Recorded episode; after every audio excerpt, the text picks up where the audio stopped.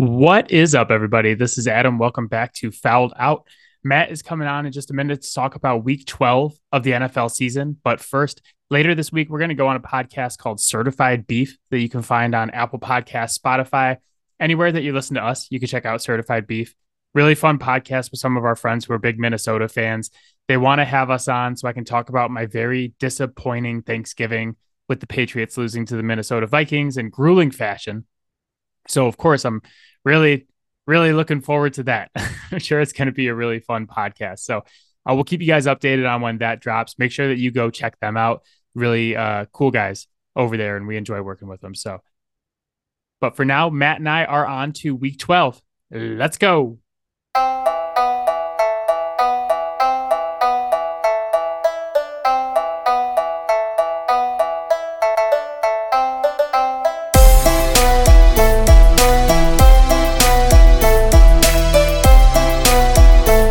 All right, Matt is here to talk about week 12 of the NFL season. Matt, I saw you this past weekend. You did. I know. We got to watch an awesome Michigan domination in Ohio Stadium in Ohio.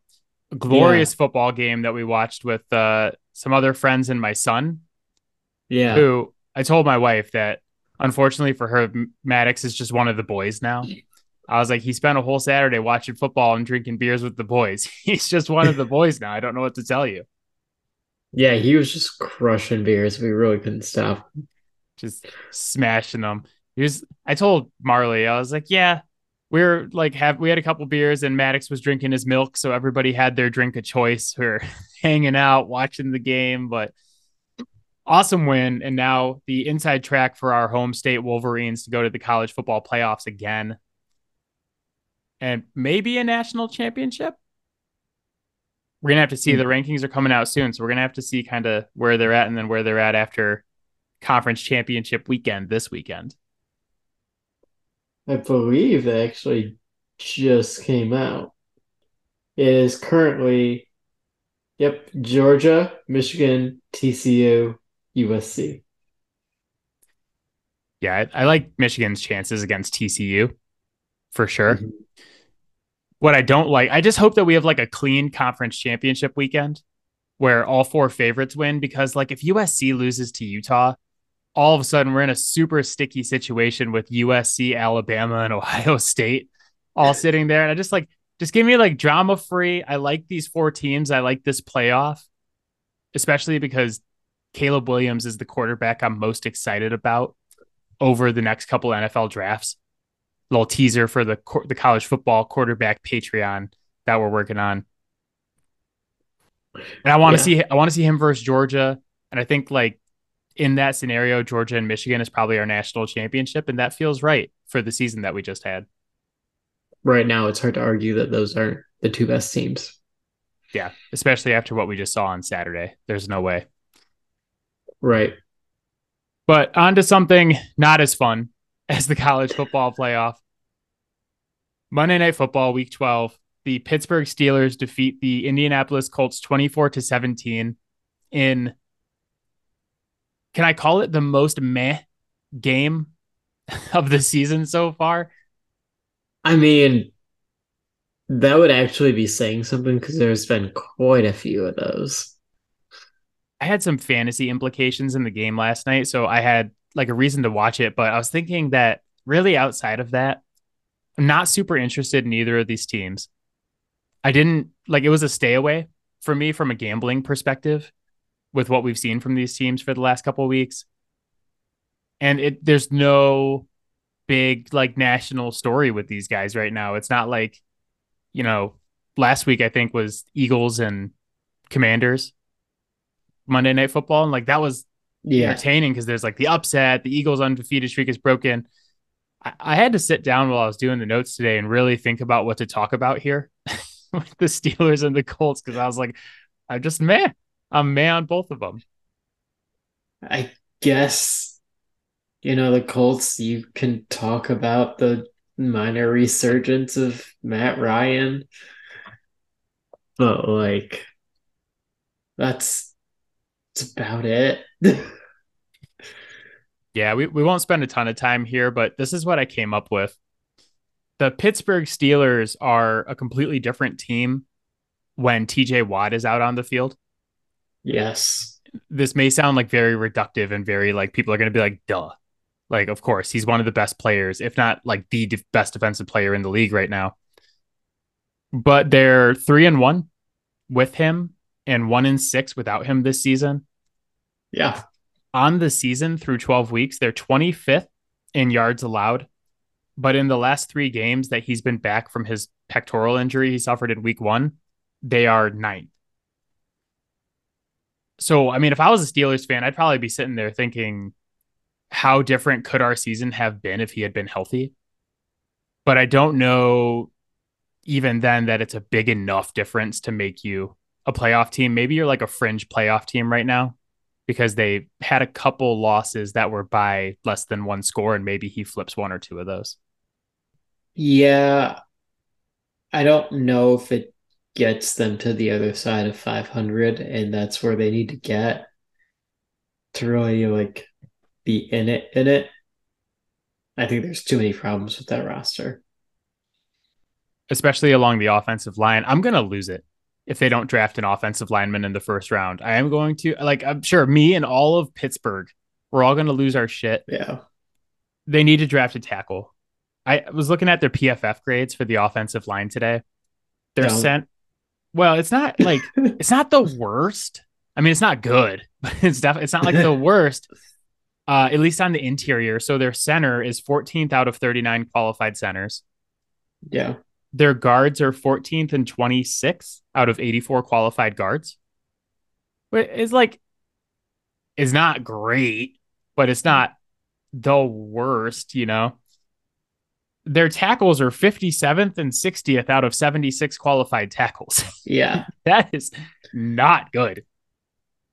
Yeah, no, their offensive line is terrible. They have two terrible tackles and two average at best starters in their center and one of their guards.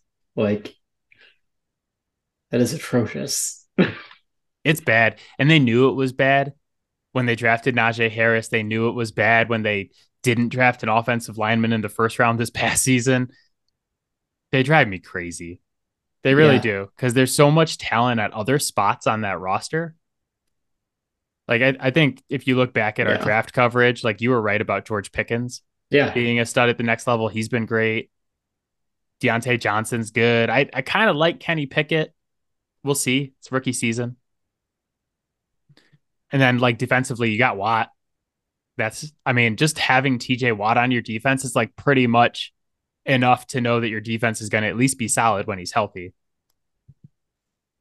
But the offensive line, man, Yeah. Absolutely brutal. And I feel bad saying that because there's a Western Michigan alumni along the offensive line. But yeah, ugh. Yeah, it's it's rough to watch. is bad. On the Colt side of things, I've determined that one of two things is true. So either one of these things are true or both are. And you tell me. Either Frank Reich is really horrible at coaching, or being a coach is just extremely easy. or both. I think what we're seeing with the Colts right now is nobody has any fucking clue where Jeff Saturday is coming from. So they don't have anything to plan for. I think that is currently working to his benefit. I don't think he's good. I don't think that Frank Reich is particularly good as a coach. I think that he caught lightning in a bottle in Philly. And then he had Jonathan Taylor. and he got some extra credit for that. I don't think he's a terrible coach, but like I think he's out of his I think he was out of his depth for sure. Potentially. Yeah. The reason I say that is because, like you said, the Colts pulled Jeff Saturday off an ESPN set. Yeah. And as we all know, the bar for NFL knowledge to work at ESPN is extremely low. Yeah. Like ESPN analysts are the people I trust least in the entire world. Especially Mel Kiper. And they Yeah. took this they took this guy and put him in charge of the Colts. He had only coached high school football before then, and the Colts are as good, if not better, as they were under Frank Reich, at least this season. Yeah. You know, they they win that Vegas game on the road. They play a pretty good game against Philly and lose at the last minute. And then the Steelers game, man, okay, they're coming back down to earth. But like for them to be competent with Jeff Saturday as head coach just makes me think that head coaches do absolutely nothing. Some of the stuff that they need to be doing is pretty common sense. And talked about it on this podcast a number of times. A lot of these coaches just talk themselves out of doing the common sense thing that's in their best interest. Chief among them, giving the ball to your best player a lot, you know, that is something that Jeff Saturday has more so done since he's taken over, less so on Monday, but primarily he has realized, hey, giving the ball to Jonathan Taylor seems like a good idea. Yeah, he had Taylor had 23 touches again yesterday, which you know you could probably give him more, honestly. Yeah. But yeah, the I do just kind of feel like that's what coaching comes down to, though, is like we could do this is where we're like, Yeah. okay, the Eagles should just give Miles Sanders the ball more. Like it just makes sense, right? So we could just go in and be the coach and be like, okay, offensive coordinator guy, you're you're gonna call all the plays, but I want you to call more plays for Miles Sanders, and I'm your boss now, so you got to do it.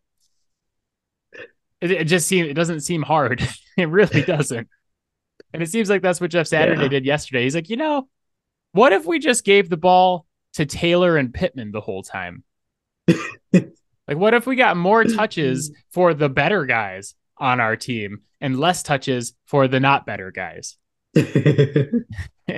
I mean, they lost, but it seemed like it was working for a while there. thing with Miles Sanders that blows my mind is like we've never seen like a 20 25 touch game for Miles Sanders where it was like eh, every time he gets the ball it's a huge game like this, that's not a hard stream of data to follow I think they just overthink it. I mean, so speaking of giving Miles Sanders the ball, Sunday night football, the Eagles defeat the Packers 40 to 33. yeah Miles Sanders touches the ball 24 times for over 150 yards and two touchdowns yep in a game where the Eagles ran absolute roughshod over the Packers. 363 rushing yards, I believe the 16th highest total ever in an NFL game. And I texted you during the game and I was like, look at the Eagles giving Miles Sanders the ball and shit. They listened to the podcast. That or Miles apologized for piping Sirianni's wife. something happened there. So I was watching this game the other night and I was thinking that I think on a weekly basis at this point, we're watching the final passing of the torch from the last generation of quarterbacks to the new. And I think that people would look at that and say, Adam, the new quarterbacks took over a while ago. We have Patrick Mahomes and Josh Allen and Joe Burrow and all these young, exciting guys. But I will remind you that six of the last eight Super Bowls have been won by Tom Brady, Matt Stafford, and Peyton Manning. And Aaron Rodgers has won the last two MVPs. So, as great as the young crop of quarterbacks is, we haven't seen them like fully grasp the NFL by the reins yet, right? But we're at a point now with these guys and their teams where the Rams, you know, I'm, I'm throwing Stafford in here with the Mhm. older generation, but the Rams, the Bucs, and the Packers are not Super Bowl contenders. Ew. mean, we'll see we'll see what the Bucs can do if they get into the playoffs. But on the surface, they're not Super Bowl contenders. Those guys are not in the MVP conversation. The best quarterbacks in the league are now all the younger guys, right? So we've seen the torch start to be passed with the retirements of like Drew Brees and Philip Rivers and Pen, uh, Peyton Manning and Ben Roethlisberger and these guys start to go. But I feel like this is kind of like the dying breath of the generation of quarterbacks that we grew up with, and we're just watching it on a week to week basis. Honestly, kind of ugly to watch. Um, seems like Tampa is going to make the playoffs just by default, uh, because that division is just atrocious. God, like if you're another playoff team, how frustrating is that for you to see Tom Brady still make the playoffs below 500? Well, this is the thing is that no matter how bad Tampa's record is at the end of the season, do you want to play them in the first round at Tampa Bay? Hell no. Hell no. Right. Like the, the Cowboys are in that spot right now. If you're the Cowboys, do you want to go play Tom Brady in the playoffs on the road? I'm the Cowboys. I don't want to play anyone because I'm the Cowboys. I mean, Tom, I think like this is hard for me to say because I'm a huge Tom fan, obviously. Not so much the last couple of years, more the previous 20. But I, I think that we may really be at the precipice of the cliff for him. I, I was watching the Bucs and Browns game the other day, and it's like 17 10 Bucs and he he's like, You're ready for like the Tom Brady put him away drive, drive down and get a field goal, game's over. Don't get it. It goes to overtime. They get two drives in overtime and they punt both drives. And Tom is like short arming throws. He's missing throws that he's made in his sleep for the last 23 seasons. It just might it just might be time, especially with all of the stuff that's gone on in his personal life this year. It's, it's like it's tough to watch, man it's tough to watch him lose to Jacoby Brissett. Yeah. Yeah, that's oof. obviously Bill should have just given him the job all those years ago. That's hey man. Brissett won a game with a broken thumb for the Patriots. He was yeah. playing with a broken thumb on his throwing hand, and they won. Put that out there. I like me some Jacoby Brissett. Unfortunately, he is going to lose his job starting this weekend, which sucks to a mass a, rapist. Yeah, I was gonna say it sucks for a number of reasons. Uh, you know, on the Packers side too of this, like Aaron Rodgers was really bad. The Packers yeah. scored 33 points and he was horrible. And I know he's like, I know he's like playing through injury all of a sudden, in air quotes, now that he's yeah. not played well for 11 weeks. But it got to the point where it was so bad on Sunday that he pulled himself out of the game. And then Jordan Love comes in and then less than a quarter throws for over 100 yards and a touchdown. So, yeah. like, it's not like the Eagles were playing particularly great defense on Sunday. No. A guy that I was not particularly high on, Christian Watson, has really turned it around. Um, he's figured out how to catch the ball a little bit. So um, we'll see if he can continue to do that. Knock on wood. But there's always been this narrative of like, oh, Aaron Rodgers makes all these wide receivers. And to see Aaron Rodgers play so terribly, take himself out of a game, and then watch Jordan Love go in and essentially immediately lead a touchdown drive to that very same player who's been breaking out. Like, it just shows you that not only was that like probably never really the case, but this is it for him. Like, he's not coming back from this. He's not turning it around to be this elite quarterback ever again. Like those days are gone. He just doesn't have the juice anymore. The really brutal thing about it too is that they just signed him to a three-year, 150 million dollar extension with 101 million guaranteed. That is actually my favorite part about it. that is rough. Matt, is this the highest my Jordan Love stock is ever going to be? Oh, absolutely. Mm, I feel like I'm still operating at a loss over here, but I'm wondering if I should sell, kind of at least cover some of my cost basis, because I really think that this may be the high point of Jordan Love's career, unfortunately. Yeah. Yeah, I I think the most concerning part is that you bought Jordan Love stock in the first place. I, I think I got caught up in the Patrick Mahomes era where we're all just like like look at the things that Patrick Mahomes does and you look at other quarterbacks who do like a diet version of that and you're like, well, that could be good. And like Jordan Love was making like the off-platform throws. He had the strong arm. Yeah. I still kind of secretly believe in him. I have to. What's my other choice, Matt? Uh admit that he's a worse version of Mitch Trubisky. Mm. Mitch Trubisky never went six for nine in a fourth quarter. I'll tell you that. Uh, I mean, I'm sure he did better than that against the Lions because Matt Patricia couldn't coach against him. Oh, that's probably true.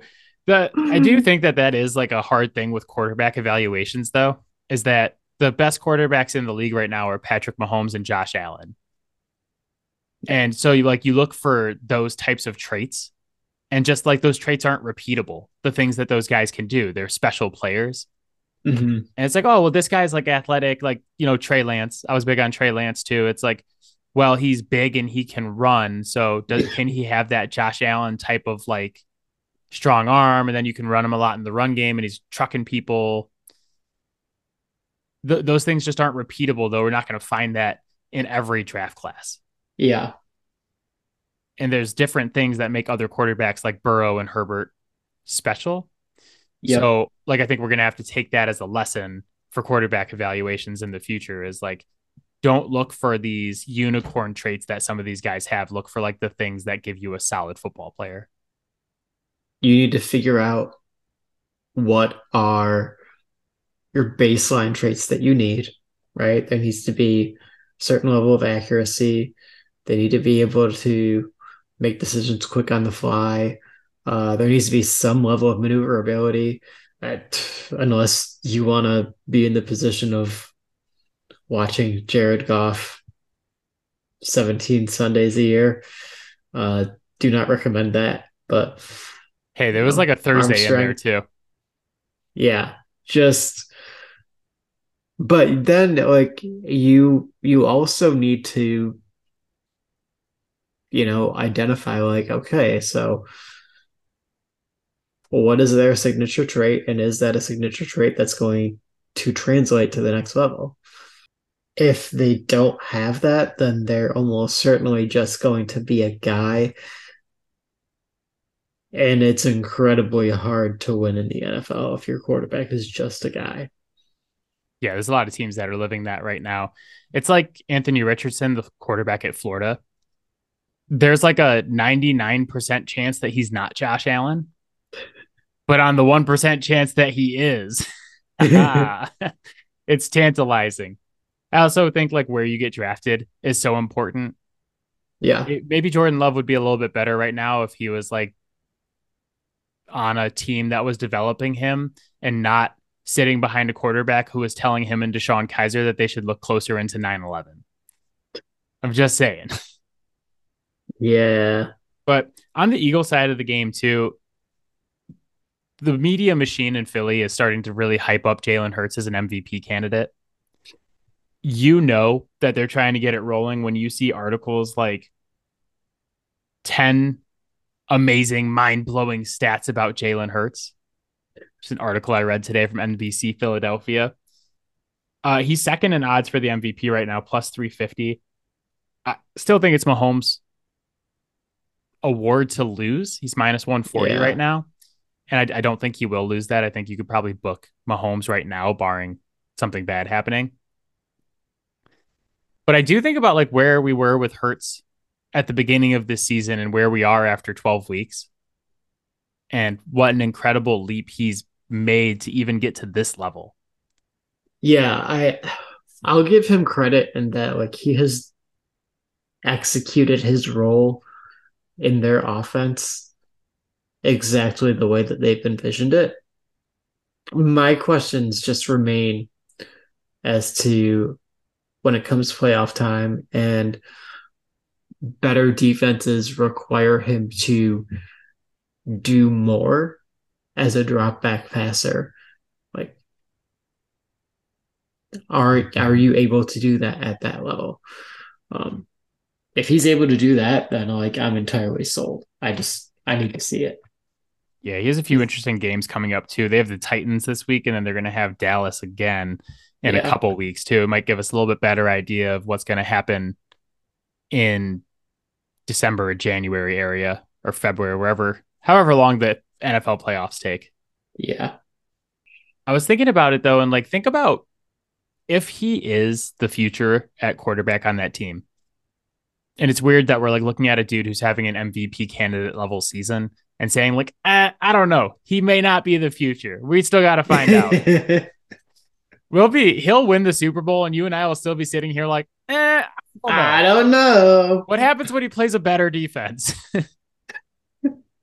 but if he is the future, if they determine that he's the future, the flexibility that that gives them in their team building strategy this offseason is incredible. If the season ended right now, they would have the sixth pick in the NFL draft, courtesy of the Saints which, like we said last week, man, the fuck them picks era is going to be real bad for some teams this offseason. God. And we talked about it on the draft show last year where we were like, hey, they may not get their quarterback this season, but think about all the picks they have coming up the next couple seasons. They could like trade up and get their guy. Well, if Hurts is their guy, they don't have to do that. And they can take like an elite level talent at six. Whether that's like an edge rusher or a DB or you know, whatever that ends yeah. up being, offensive lineman, you're adding an elite piece to your team because you do have a quarterback who's on his rookie deal. And we we see what a huge advantage that is. They've already got AJ Brown. They've got DeVonta Smith. They're sitting in a spot at six where they can very realistically take the number one wide receiver in the draft and just completely break the NFL with trying to, you know, guard that shit. Yeah, I mean, there there's a lot that they can do with that pick. It's a good draft for some of the premium positions in the NFL right now. And if you don't need a quarterback yeah. and the teams around you do, then uh, I like the spot. So they're in first in the NFC. Very likely going to finish as the number one seed our NFC playoff picture is Philly, Minnesota, San Fran, Tampa, Dallas, the Giants, and the Fighting Georges right now.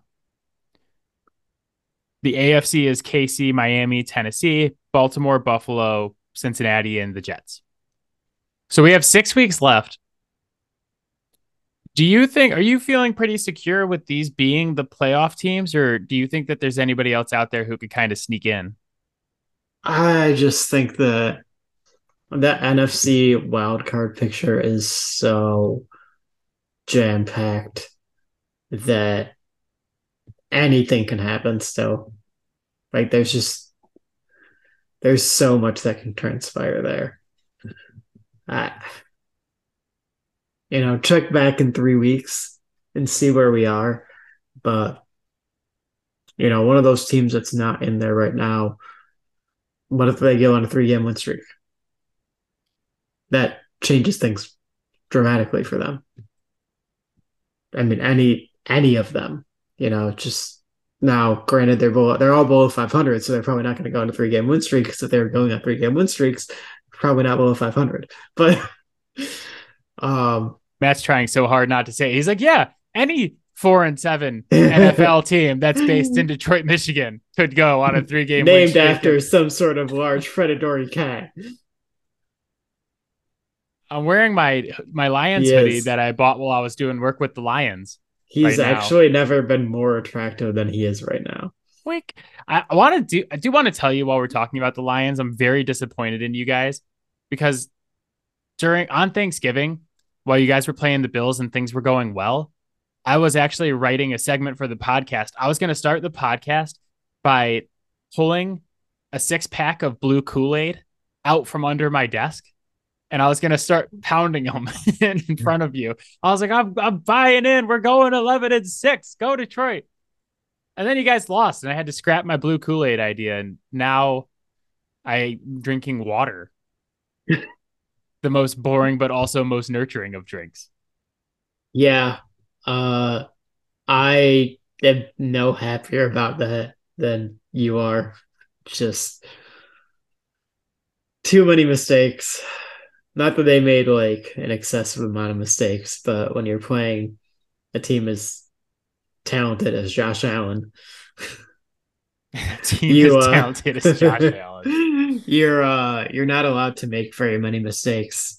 Uh, chief among those, you know, a dumb as hell roughing the passer when you were about to get them in third and ten, giving them an easy first and goal.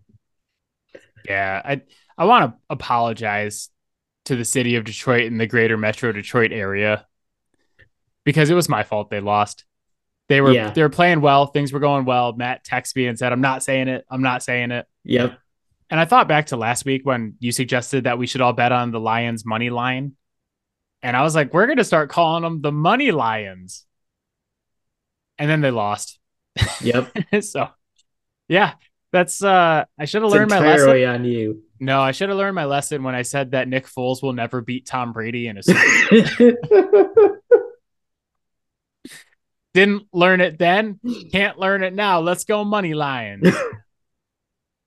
that was going to be the title of this episode if you guys beat the Bills. The money lions. I love it. Love it. God, I hope you guys go yeah. on a win streak so we could do that segment. I want some blue Kool-Aid. I mean, it's it's setting up for that to be a real possibility. Um, obviously, the Jags are next. Uh, that is absolutely a winnable game. I believe after that they have the Vikings. Yeah, they have the Vikings at home, and we talked several weeks ago, about how they had the Vikings dead in the water. Uh, Jameson Williams actually should more than likely be back for that game. So their offense should be even more dangerous at that point. The Jets, who we don't even I'm assuming Mike White is going to be their starting quarterback, who might be good, but if he's not, then we should be able to beat him. But this I'm not is, sure. This like, is the problem is that like we talked about this last week. We're like, oh yeah, the Jets game that doesn't look so intimidating, and then all of a sudden Mike White is like.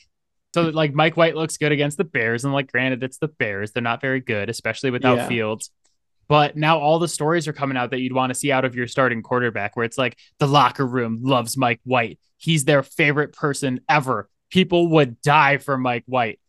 And meanwhile, like Zach Wilson sitting on the bench by himself while Mike White is doing tape with like the other backup quarterbacks and the QB coach during the game. I'm like, dude, Zach Wilson is fucked, man. I yeah, we talked about him being a bust last week, but like for Mike White to come in and for mm-hmm. the team to look that good instantly, yeah, that's a problem. That's a yeah. problem. So all of a sudden, like that yeah. game might be a little bit more intimidating than we thought it was.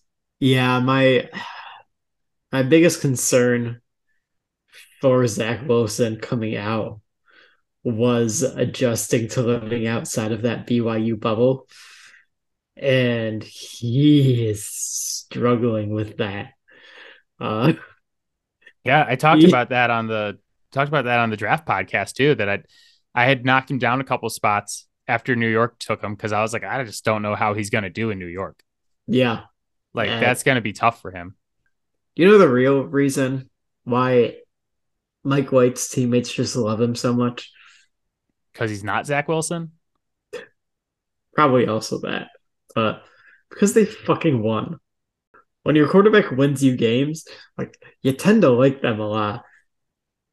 They it's won shitty qualities that make you hate them when they start losing games. Yeah, everything's better when you win, but like he won and he was getting the ball to dudes. Yeah. I mean, like Wilson had a good game, Elijah Moore had a good game. like I thought he was dead. The like Conklin, Uzomah got oh my goodness. Like he was like 22 of 28 for 330 yards. And they're just like, wow, I can actually catch the ball. It's not hitting the turf like five yards in front of me. This is great. So yeah, maybe a little bit more intimidating. Um, back yeah. to my original question, I kind of, I kind of don't see like any of these four and seven teams really popping up to challenge for a spot right now. I kind of I like the way that the Raiders have been playing the last couple weeks. Honestly, they had mm-hmm. a huge win against the Seahawks this past Sunday, but I, I think like you got the Jets and the Chargers right on the end of that wild card spot, and I kind of think it's going to come down to the two of them in the AFC. We're not going to talk about my shit dick team. We're saving that. We're going on certified beef to do an entire podcast about the Patriots losing on Thanksgiving. So that's something you guys can all look forward to. And then in the NFC, I just kind of you got like the Fighting Georges, the Giants, and the Sea Chickens are kind of all within two games of each other, one game. Mm-hmm. I kind of think that that's the race right there. But you know, every year this time of year, we see somebody get hot. Could be the Lions, could be the Raiders, could be someone mm-hmm. else, mm-hmm. and start kind of climbing up the ladder rapidly. So you never know. It's something to keep an eye on. There's definitely some of those divisional games left in the NFC East still to be played. And that's clearly going to result in some losses to uh, these teams that are sitting in wildcard spots right now. Uh, that just opens doors for teams like you know the sea chickens and the falcons and if they really get hot alliance that door is just cracked open ever so slightly and it seems like maybe looking at it right now that that's maybe not such a big deal but having watched the way seasons unfold kind of towards the end for so many years, that is a very big deal. it definitely is. I just I love Lions fans. So I actually am wearing my Lions hoodie today as an apology to all the Lions fans in my life who I screwed over by saying it out loud on Thanksgiving. But one of my best friends lives in California and he goes to a Lions bar to watch all the games. And he sent us a video from the Lions bar that said 11 and 6, here we come after they were up. And then after the game, he texts me and goes 10 and 7. That was his only response. He wasn't disappointed in the game. He knew they lost. He's just like 10 and 7. There it is. If you're a Lions fan, after that game, like, yeah, you're disappointed you lose, but you can't watch that game, know who you're going up against, and be disappointed in the way they played like certainly there were some mistakes that I wish that they had back, but you went toe to toe with a team that many people still think is a legitimate Super Bowl contender. And three weeks ago, you had one win. So, yep, I like it. We won't talk about the other Thanksgiving games too much because, like I said, we're going to go do a whole podcast with Certified Beef about all the mistakes my team made on Thanksgiving. yeah. yeah. But what we are going to do, we got two more segments left. We're going to do random thoughts first, and then we're going to save the most important segment for last. So, random thoughts from week 12, brought to you by a sponsor to be named later. If you are listening to this podcast and you own a business and would like to advertise with us, you could just sponsor random thoughts. We'll just we'll say your company's name every week and maybe like a little blurb about what you want us to say. And then as all the business starts rolling into your company, then you can pay us. Yeah. That's the deal. Hit us up, business owners at Fouled Out Sports on Twitter. Random thought number one, week 12 of the NFL season. It will never not be hilarious to me when a professional athlete gets pissed at a random fan on Twitter. It's funny every time. On Sunday, the Ravens lost to the Jacksonville Jaguars on a last minute two point conversion, and a random fan took to Twitter to basically say these games shouldn't always have to come down to Justin Tucker. Why would we pay Lamar Jackson 25 plus million dollars a year or whatever he's asking for when he can't even beat the Jacksonville Jags? Lamar Jackson responded, and I quote, Boy, shut the fuck up. Y'all be capping too much on this app. Motherfucker never smelt a football field, never did shit but eat dick. It just every time they snap at Twitter randos, it it's awesome. And of course it was deleted like 10 seconds later, but the internet's memory is forever. Yeah. I think it was like three and a half hours actually. yeah. Which is way too long for the internet. You know how many retweets it probably got in that amount of time? Oh yeah. It's like when Wing Shack earlier this year just tweeted out the word fuck. Everybody retweeted it. I retweeted it from our account. I was just like me when I leave my best fantasy player on the bench. But yeah, I mean, I don't know. It's it's relatable, right? Like we all have that heat of the moment. Like someone's you're getting yeah. in an argument or you're upset and you see something on social media and you want to just like let them have it. But if I was an agent, my number one piece of advice to any pro athlete would be delete your social media. Just don't have it because it's too easy to do something stupid like this.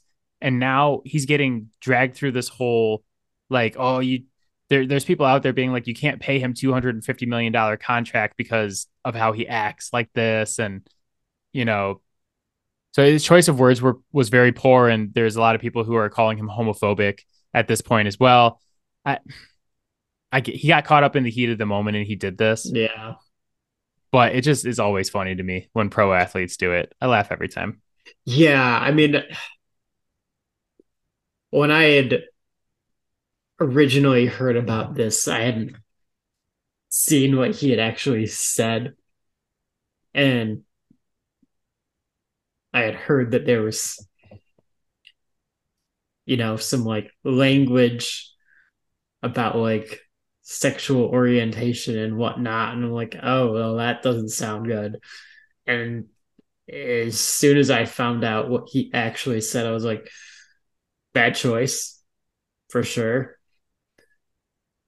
didn't come off as something where it was like that was what he was trying to convey. it seemed like that was something where he was toying, trying to turn a phrase and it was a very poor choice of turn of phrase. Yeah, he probably could have used a better insult, but like it's 2022. Anyone can eat a yeah. dick. Anyone yeah. can eat a dick. It's fine. He didn't even necessarily say that eating a dick is a bad thing. Yeah. He just said that's what that guy does. Random thought number two going for two points to win the game. Like, you know, when you're in the situation where you're down by seven, you score a touchdown with like 10 seconds left, and you got to decide if you're going to tie it with a PAT or you're going to go for two. Deciding to go for two is the ultimate results based decision in all sports where if you get it, it's awesome and everybody's celebrating you. But like if you don't get it, no one has ever gone for two and not gotten it. And people be like, yeah, well, it was the right decision. it's it's all or nothing. If you get it, it's the it's awesome and what a great choice. If you don't get it, then you're a fucking moron. Every single time. Why would you do that? It's so stupid. The play call was so bad. It doesn't matter what the play call was. It was a bad play call because you didn't get it we had two teams that converted that situation on Sunday. The Jacksonville Jags did it to beat the Ravens, and the Chargers did it to beat the Cards. I, I don't think that there's like we use math too much in the decision making, and that's what really bothers me is when people are like, "Well, the odds say," okay. I did this bit with Jim Harbaugh last year or John Harbaugh last year. I don't pay you to read a fucking sheet of paper and tell me what we should do on a football field. I need some heuristics we need some gut feel of what we should do.